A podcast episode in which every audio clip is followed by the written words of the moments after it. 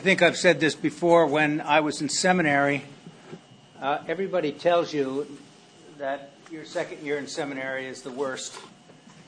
And uh, it was for me. And I remember uh, I had gotten into a place in the Wisconsin bush where my seminary was, where the trees were bare and the ice was thick. And I was giving consideration to just packing this baby in.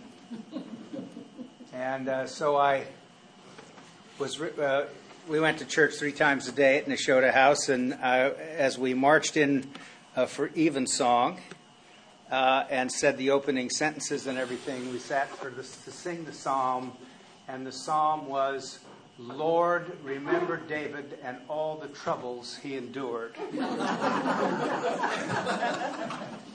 and so at the time, I thought, well, if I hadn't been in there, I wouldn't have heard it, right? So it was an affirmation of what the, the great teachers on the spiritual life in the Christian church have said, and that is when you feel a little dry, you have to persevere. And that's an important thing to, to keep in mind. Also, the next thing that I did not intend to preach on, but just listening to it being read again, uh, serves uh, the opportunity to say what I've said many times before. The book of Revelation is not predictive of anything in the future the book of Revelation is about events that at the time of the writing had already occurred. So it's talking about a, a fait accompli, the circumstances in which the writer found himself with, with regard to the relationship between Christian people and the Roman Empire. And all of the dire predictions actually had already happened. Now, everybody doesn't agree with that, obviously, and there's more than one point of view even in biblical scholarship. But uh, G.B. Caird, who was a uh, biblical scholar who died in the early 1980s, wrote a book called The Revelation of St. John the Divine, which is one of the books that, that drives home very clearly uh, that reality, that understanding of the book of Revelation. So bear that in mind when, if somebody wants to tell you some crackpot thing about the book of Revelation, or you watch one of those shows on A and E, or one of the other ones about the book of Revelation or everything, just keep that just keep that in mind.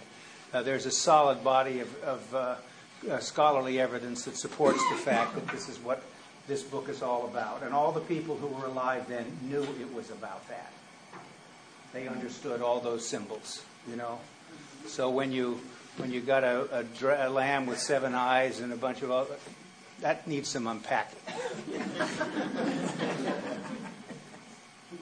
Today is the feast of Christ the King or Christ the King in the Episcopal Church, the last Sunday after Pentecost or Christ the King. So Episcopalians, being uh, people of the middle way, do not directly, are not required everywhere to celebrate the feast of Christ the King. However, the readings and the collect, the introductory prayer that we read or sing, is in fact the prayer for Christ the King. So it is clear that uh, in the Roman Catholic Church, the Episcopal Church, and in the Lutheran Church, or some Lutheran churches, uh, Christ the King is celebrated uh, on an annual basis. It was promulgated, which is the old fashioned language, in 1925 by Pope Pius XI, and it used to be celebrated on the last Sunday of October. And in 1970, when Paul VI was Pope, he, trans- he moved the feast to the last Sunday after Pentecost. So, since that time, for about 42 years, we have been celebrating Christ the King on that Sunday. The person in power in Italy in 1925 was Mussolini. And so there was a point about the kingship of Christ that uh, was being driven home by the church in terms of where people's ultimate loyalties should lie or lay. Lie. whichever one is right. Lie. Thank you. So, um, here's the thing in the United States we're not big on kings. Kings do not loom large in our sort of list of, ooh, although when the Revolutionary War ended, there were some people who wanted, Alexander Hamilton, for example, wanted to make Washington a king. There are a lot of people even then who thought, well, if you don't have a king or a queen, you don't have it, you're not anything. So you need to have one. And fortunately, Washington had the presence of mind to refuse uh, being made king, although he behaved the entire time like he was a king. Right? he would never shake hands. He would stand like this. So when you came by him, I guess say, "Oh, Mr. President," and sort of moved on. No hand, no handshaking. But kings are not big. So I think the better term, which has crept into the church uh, liturgical life and uh, other kinds of things, is the reign of Christ, which really has to do with uh, being living in an atmosphere or a field of uh, God's unconditional love, acceptance, and forgiveness. And by virtue of that, understanding in some way that we are participants in the reign of Christ and have a responsibility uh, to advance the principles of the reign of Christ.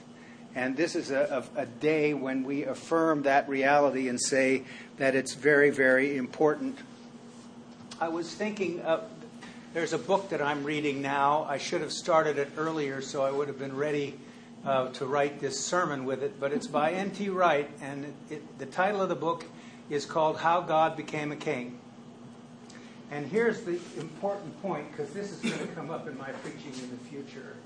Uh, a lot of Christianity, certainly in the United States, and certainly since the Continental Reformation, has not focused for its theological um, development on the Gospels. They focused on the writings of Paul. And there's been a whole lot of abstruse stuff done about Paul and what he meant and all of these kinds of things. And even when the Gospels come into the picture, uh, consistent with this theological outlook in all the churches, is they read the Gospels almost as though you have the introduction, which is the story of, G- uh, of God becoming a human being, the incarnation. And then you have the end of the gospel, which is the atonement, the cross. And there's a whole lot of stuff in between in all of these gospels, which is about how God became king, or what kind of a world Jesus was speaking about in terms of what it is that we're supposed to be doing and how are we to be doing it. So when we read the Gospels, we got to focus on the middle part, which has a lot to do with issues of economic justice and equity, with understanding our role in the divine economy, with understanding in some way that God's purposes are being worked out here and not somewhere else. Because a lot of Christianity has been all about getting somewhere else to be able to do this. The kingdom is not here, it's somewhere else. And what I'm going to speak about in, John's Gospel is about the kingdom being here. So Jesus is not, even though you listen to this language about the world, the world is here. And that's the location for where all of this stuff gets uh, worked out in some way, or where we begin to understand in a fuller way what our goal is one of the things that Christ the King celebrates is that the means by which you and I begin to appropriate and understand the reign of Christ is through the sacramental life of the church, through its worship, through baptism, through fulfilling the baptismal covenant. And as we do that week to week, we begin to see just exactly what God's purposes are for us as we live, how we understand that, and what does it mean. So, John's gospel today uh, is Jesus before Pilate. And Pilate asks him, uh, Are you a king? And uh, if you were to read, he, he, says, What have other people been telling you about me? Is essentially what he says uh, at the beginning. And he says something important. He said, My kingdom is not from this world. Many translations that are very popular used to translate that is, My kingdom is not of this world. So you could construe that as being a kingdom somewhere else. But from this world, uh, it requires understanding certainly what the Johannine community that wrote John's Gospel meant when they talked about world, interpreted through listening to the teaching of Jesus in terms of what he understood about what world meant in that sense. And what they meant was a world organized on the basis of unbelief. Now, when I say unbelief, I don't mean this in, an, in a, in, a, uh, in a way of we're talking about people with an infinite capacity for skepticism, although that's true in our culture. But unbelief has to do with saying, I don't, ha- I don't have to believe in anything that's important beyond me. I can believe in my own uh, initiative. I can believe in the power of my own, of my own intellect. I can believe in what my grandfather referred to as this great economic system we have in this country. He called the mainspring of human progress. That's pretty good. You know, of course, that was also the day we'd go for rides in the car. You know, this is in the mid 1950s. We'd go for a ride in the car you know, after dinner. Maybe we'd go to Shaw's and have some ice cream. Yeah. Right? And then we'd drive, we'd drive around. And Grandpa would look at all the houses and give you a, a continuous narrative about all the people who'd moved down here in the 20s and where, who they were and what they did. And we'd hear all about that kind of thing. But occasionally, either on the strip zone places in San Mateo or maybe even in some residential areas, we would pass an empty lot.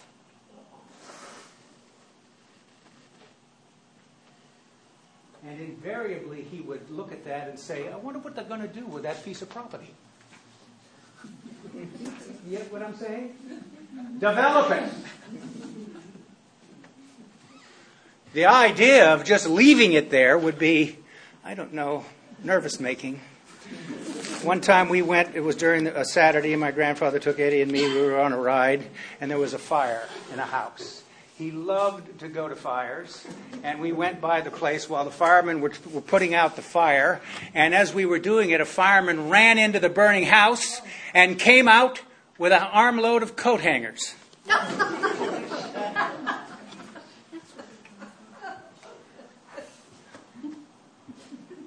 this has nothing to do with Christ the King, but it just popped into my head. You know what I mean? But when we talk about all of these things, uh, unbelief can mean, you know, an overweening sense of the fact that, you know, our technology and our sense of our entrepreneurial zeal and our initiative and our belief that all problems have solutions uh, can become more than is necessary to think about how the world gets worked out, how things get worked out in the world. It's a bitter pill, you know. But then Jesus goes on to speak about not only the world, but he says something about the truth. You know, Pilate asked him at, in one point, What is truth? Jesus does not respond. But the Johannine community understood truth as uh, the reality of God seen in his revelation and his redemption. What does that mean? It means the slow, steady progress of people coming to the reality that they have a purpose in the world, understood in the affirmative sense. And when they understand that, they begin to become contributors to moving the world an inch closer to clicking into place with God's purposes. And the only way that I could explain how you and I might ever see that happen is not through thinking about either great miracles or some kind of magical thinking about how the world or the universe works, but the slow, steady progress you see in your own life, doing some reflection upon what it is you've been through and where you are now, and also seeing the progress that has been made in the improved relationships that you have with other people and they with you. and the resources that you have been able to summon as the result of the practical wisdom that you have acquired over time. Things that you know that are important and that you can commend to other people. And that it has productive results. It produces fruit. It is a way of seeing God's presence in the world. You know? It's part of the great mystery, isn't it, that God just doesn't make all this right in one swell foop. And so somehow it must have something to do with us coming uh, to the reality that we can't organize our lives on the basis of unbelief, and that we see the truth in small ways most of the time, not in big ways. We don't all have an aha moment, you know, or that sort of thing. I'll say this again probably on Epiphany, but you know, that word has crept into our common vocabulary a lot. Someone will say to you, I've had an epiphany, which means the old ad for the Ford Motor Company Ford, the light bulb comes on, has a better idea.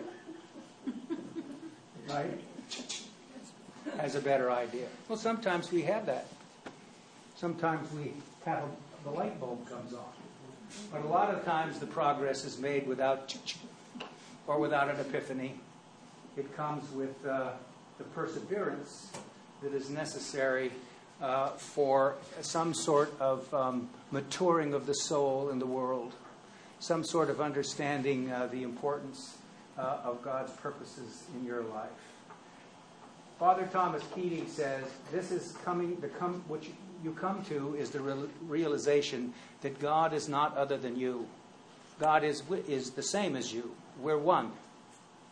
We are not God, but our true self is God. And so we are able over time when we realize that we're not separate.